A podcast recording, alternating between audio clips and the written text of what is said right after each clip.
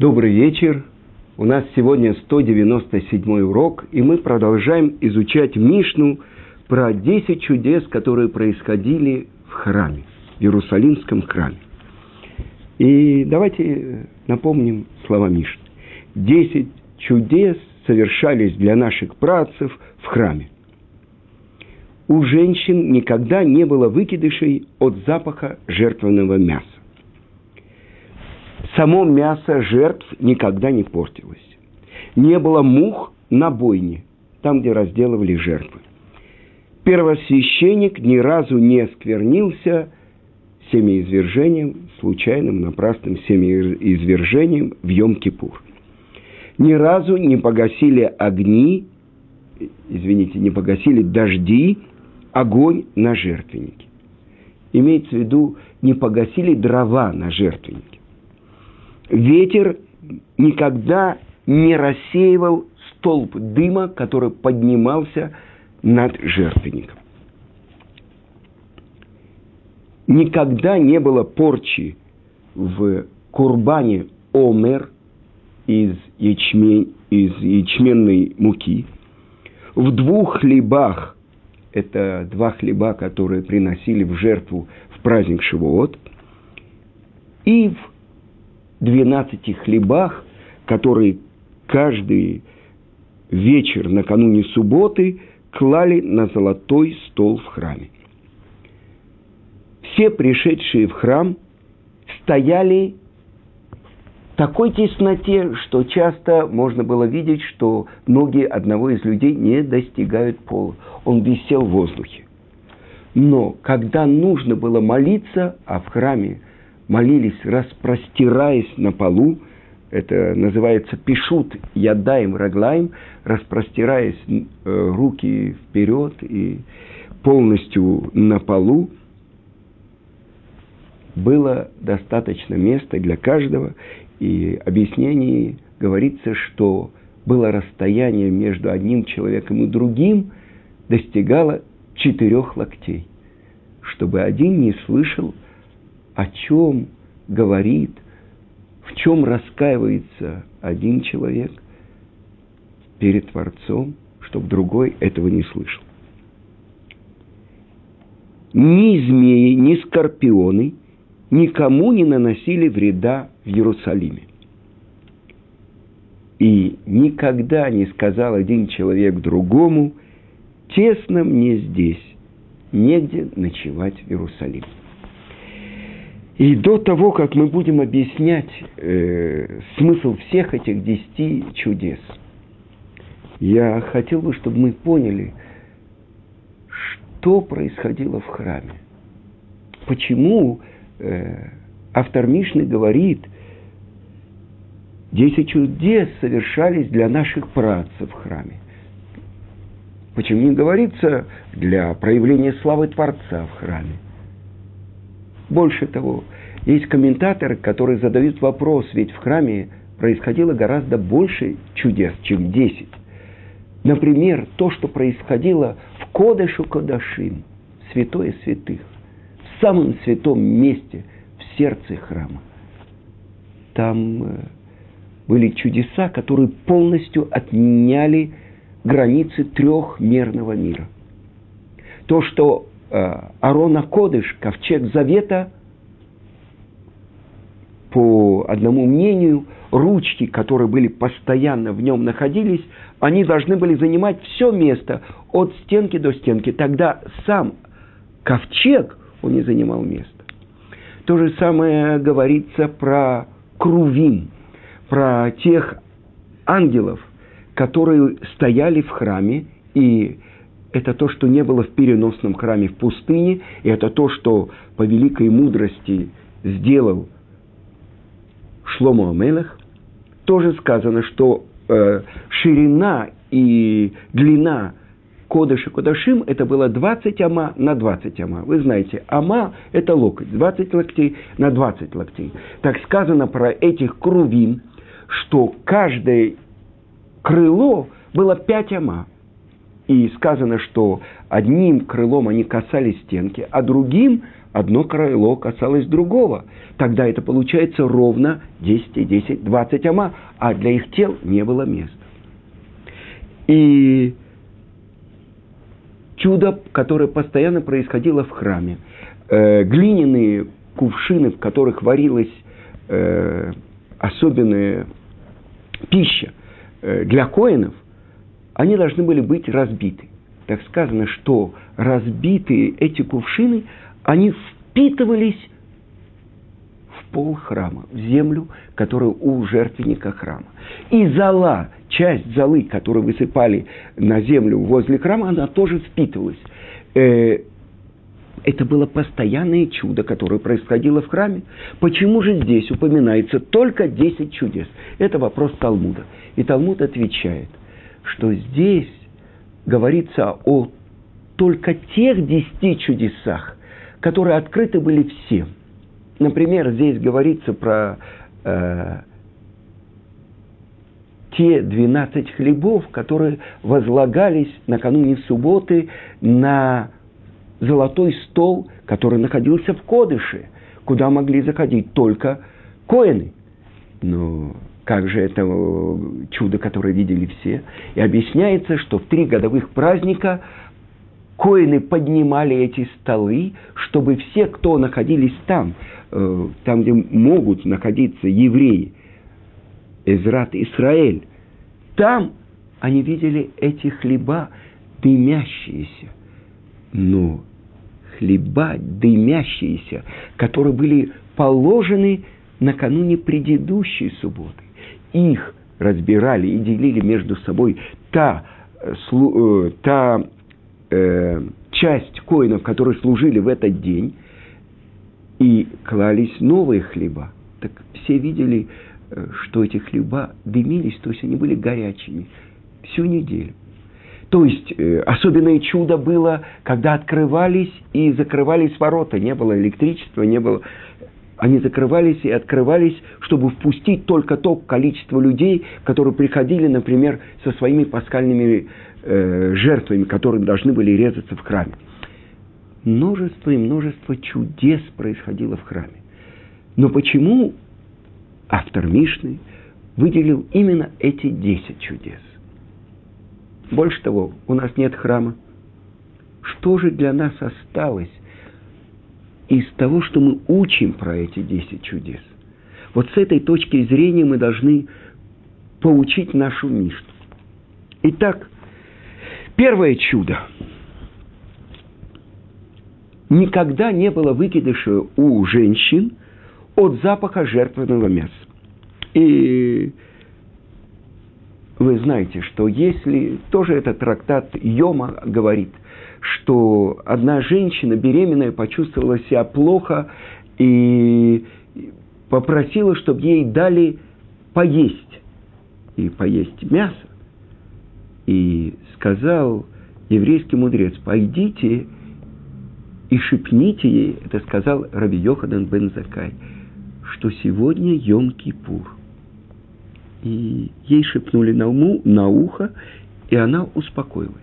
А другой шепнули на ухо, она сказала: все равно я хочу есть, побелело ее лицо. И это то, что сказано, что нет такой вещи, которая бы не отодвигала запрет, если есть пикуах нефеш, если есть угроза для жизни еврея. И Йом-Кипур ей дали поесть. А кто же родился от... Кто был тот ребенок, мать которого, услышав, что Йом-Кипур, успокоилась? И объясняет это, что это родился Раби Иуда Наси. Тот, кто составил, окончательно сформулировал шесть разделов Мишнайот. Так вот, ни разу женщины не выкинула от того, что она почувствовала запах вареного и жареного мяса, или сожженного мяса, которое, вы знаете, жертва, часть, например, курбан тамид, постоянная жертва, которая приносилась утром и в полдень. Она сжигалась полностью. Это курбан ола. И несмотря на то, что там, в храме, постоянно был запах жареного, вареного, жертвенного мяса. Никогда с беременными женщинами не случилось ничего дурного. И в этом было особенное чудо. Потому что если бы она попросила, описывается, как э, ей могли дать. Ведь жертвенное мясо полагается только коэнам. Но если это угроза для жизни, то сначала давали ей хлеб, смоченный в подливе, потом жир, а если нет, то давали и мясо. Могли дать мясо, но никогда этого не было. Но сказано, что запах, например, от Питума Кторет, от воскурения, благовонного воскурения, доходил до Ерехо. И от этого запаха чихали козы в Ерехо. Ерехо это находится достаточно далеко от Иерусалима. Настолько распространялся запах. Поэтому объясни, есть те, которые объясняют, что это не только в храме, но и вообще в Иерусалиме этот запах от жертвенных сожжений, он тоже заносился в Иерусалиме, и никогда не было выкидыша у женщин. Теперь второе. Жертвенное мясо никогда не портилось. И объясняется, что могли быть такие жертвы, которые в течение двух дней и ночи оставались не вознесенными на жертвенник. И если кто-то был когда-то в летние дни Ава-Тамуза в Иерусалиме, это особенное состояние, когда стоит жара, то, что все слышали, наверное, выражение «хамсин», это хамишим. пятьдесят дней в году приходит вот этот столб жары из пустыни, и действительно это мясо может очень быстро испортиться. Ни разу, даже в это время, мясо не стухло, потому что это называется басар кодыш. И один из комментаторов, Шем Мишмуэль, он объясняет, что из этого мы должны выучить. Вы знаете, что наши праотцы Авраам, Ицхак и Яков, они умерли от поцелуя ангела. То же самое сказано про Муше, Аарона и Мирьем. И, несомненно, сказано тоже в Талмуде, что ни червь, ни тление не имеет отношения к тем, кто полностью одухотворили свои тела.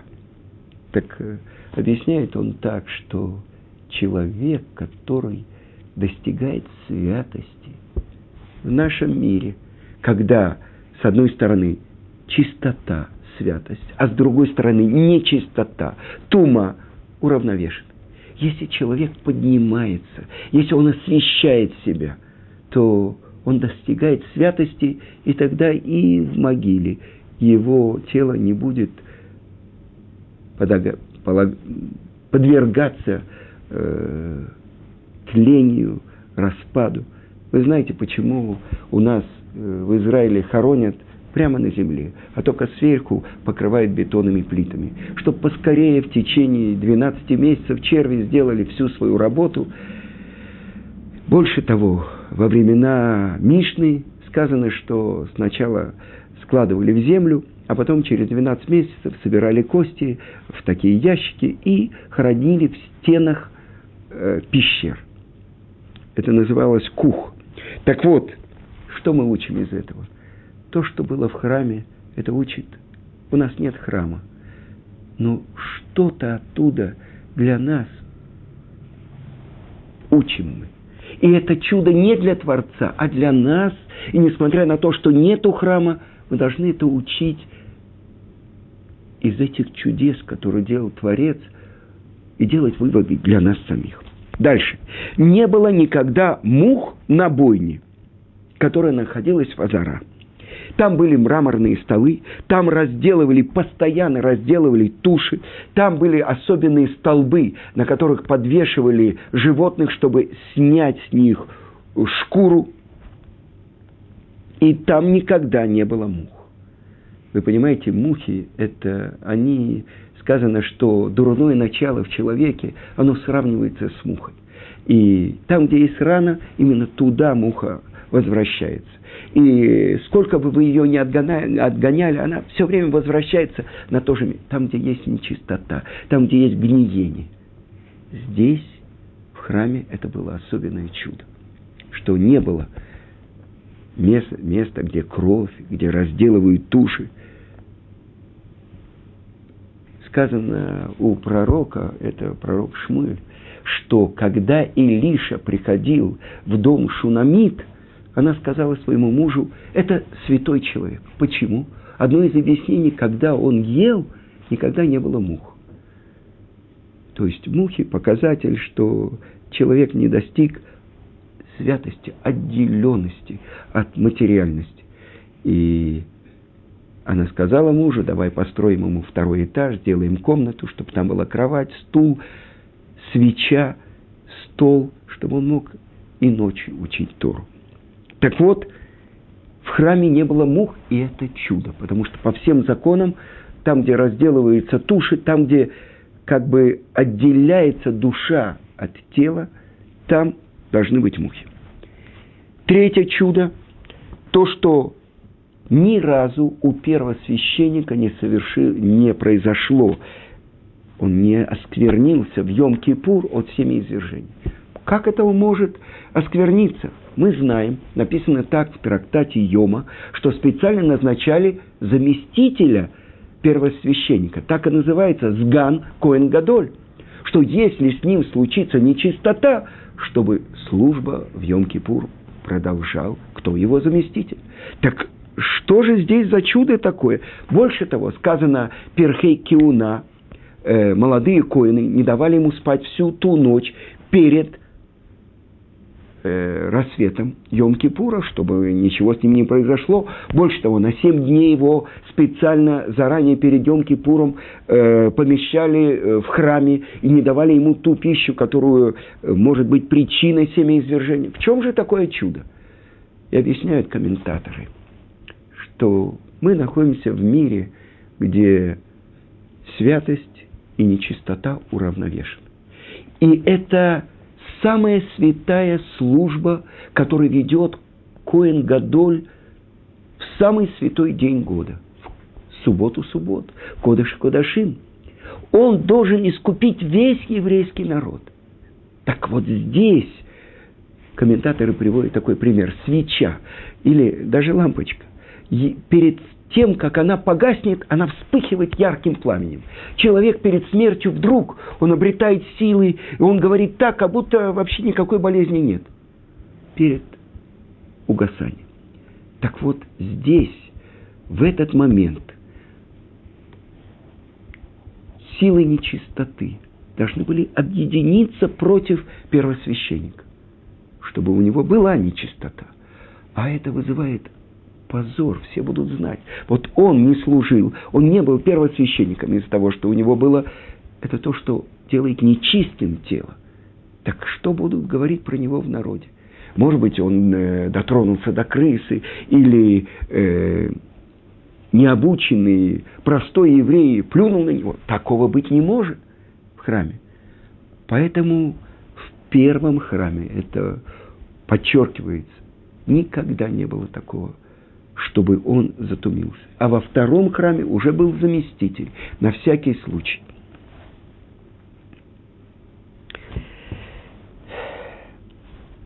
Четвертое чудо. Ни разу не погасили дожди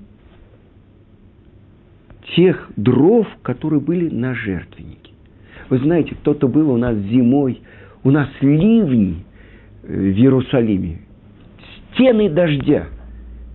И э, жертвенник, большой жертвенник, на котором приносили жертву, он был под открытым небом. Потоки дождя не могут погасить огонь, который на этих дровах на жертвеннике. И что учат наши мудрецы из этого? На что это похоже? Гешем – дождь. И материальность – это тоже гешем. то есть заботы о пропитании, о заработке, не могут погасить тот огонь, который сравнивается тара с огнем. Больше того, эштами тукадаль мизбех лётихбех, чтобы огонь был постоянно на жертвеннике и не погас. Так вот это то, что мы должны выучить. То, что этот огонь, который не могли погасить все ливни, ведь на самом деле по закону природы э, э, вода заливает огонь, гасит огонь. Нет законов природы. Там, где есть то, что было сотворено до сотворения мира. А Тора была сотворена до сотворения мира. И ею Творец творил мир. Дальше. Ветер не мог рассеять столб дыма, который поднимался над жертвенником. И он поднимался совершенно вертикально, подобно столбу или пальме. И ветер никогда не мог его склонить в сторону или рассеять. И так пишет Рамбам в комментарии на Мишну, что во время жертвоприношений воздух был неподвижен. Столб дыма видели все, кто находился в Иерусалиме. Дальше. Не было порчи в Омере. Вы знаете, на второй, когда кончается первый праздничный день Песха, ночью, даже если это выпадает на субботу, шли люди и сжинали ячмень, чтобы принести, это происходило шестнадцатого Ниссана, чтобы принести его в жертву, это то, что называется омер, и этим разрешается весь урожай. А если бы в омере обнаружилась порча, то это невозможно было бы исправить. Только в одно время можно было его сжать, перемолоть и принести в храм. Никогда не было порчи. Теперь дальше мы говорим про два хлеба. Два хлебоприношения из пшеничной муки, то, что приносились в праздник Шавуот. И это можно было делать только накануне праздника. И запрещено было делать, сжинать эти, эту пшеницу в субботу или в праздник сам. Их нужно было испечь только накануне праздника. А если бы они стали непригодными, их бы уже не успели замесить. И, наконец-то, эти двенадцать хлебов, которые клали на, ж... на золотой стол в храме, их пекли накануне субботы, и их раскладывали на стол уже в саму субботу. И так до следующей субботы, и их, когда меняли, делили между собой, это служба коинов. А если бы обнаружилась там порча, нечем было бы его заменить. И это великое чудо, что во всех этих трех хлебных приношениях не было ни разу порчи. Теперь, когда весь еврейский народ, есть повелительная заповедь, что каждый мужчина имеет в виду и ребенка, буквально мальчика э, с двух лет, есть спор между школой Шамая и школой Елеля, с какого возраста. Школа Шамая говорят, чтобы ребенок сам мог подняться на храмовую гору босой, а школа Елеля говорит, если отец может его принести на плечах. Так вот, все должны были показаться в храме. Вы понимаете, это сотни тысяч. Так вот, когда стояли, объясняет Рав Авадия Бартанура, цафим, то есть как плыли, подвешенные. А когда надо было молиться, распростирались на полу и произносили раскаяние. И чтобы один не слышал другого, это было расстояние в четыре локтя. Дальше сказано особенное чудо, что змеи и скорпионы никому не наносили вреда в Иерусалиме. Это по закону. Змей. Сказано, что после того, как змей соблазнил Хаву, сказано, он будет жалить тебя в пяту, а ты будешь ударять его по голове. Так что это было? Во всем Иерусалиме не было такого, чтобы они причинили ущерб. А что значит ущерб? Если змея пьет из воды, из открытого сосуда, поэтому мы закрываем сосуды. Или э, известная история, как спросили у одного мудреца, в Израиле было очень дорого э, молоко, и кувшин стоял открытый, можно ли пить из него или нет. Он сказал: вылейте это молоко. И когда вылили, оказалась там змея, потому что змея пьет и выпускает яд. И никогда ни один человек, последнее чудо, не сказал: мне тесно в Иерусалиме, мне негде ночевать. То есть особенный подъем был. Неважно, что люди могли спать и на полу, и так далее.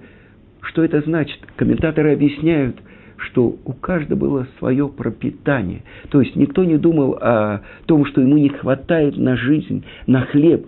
Когда еврейский народ был достоин своего храма, каждый получал помощь от ближнего. И некоторые комментаторы говорят, что даже если была теснота, никто этого не ощущал. Было состояние связи и близости с Творцом. И это то, что говорит трактат Хагига, что в праздник все евреи хаверим. Мы переводим как «друзья». Но что это значит? Хавер, так на законе, на языке Талмуда называется еврейский мудрец. Даже не ученые евреи поднимались на уровень хаверим, еврейских мудрецов. Происходил подъем всего еврейского народа. Мы поднимались в храм. И для чего же Творец делал все эти десять чудес? Чтобы мы выучили урок. Когда мы исполняем волю Творца, как бы законы природы отодвигаются.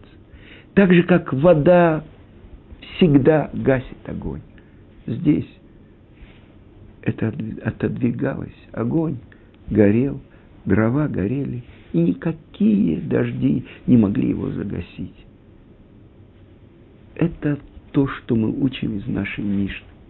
Человек, который освещает себя здесь, он поднимается. Ведь это животное, это ведь басар кодыш, это мясо животных. А человек, который получил свою душу из-под престола славы Творца. Наши книги говорят: из олама брия, то есть из мира творения, который выше, чем мир олам и цира, там, где находятся ангелы. Так, если человек посвящает свою жизнь, чтобы его душа осветила его материальность, его тело, какого уровня он может достигнуть? Постоянные чудеса, которые были в храме. Мы говорим про десять чудес, которые происходили вне Кодеш ха-Кодашим.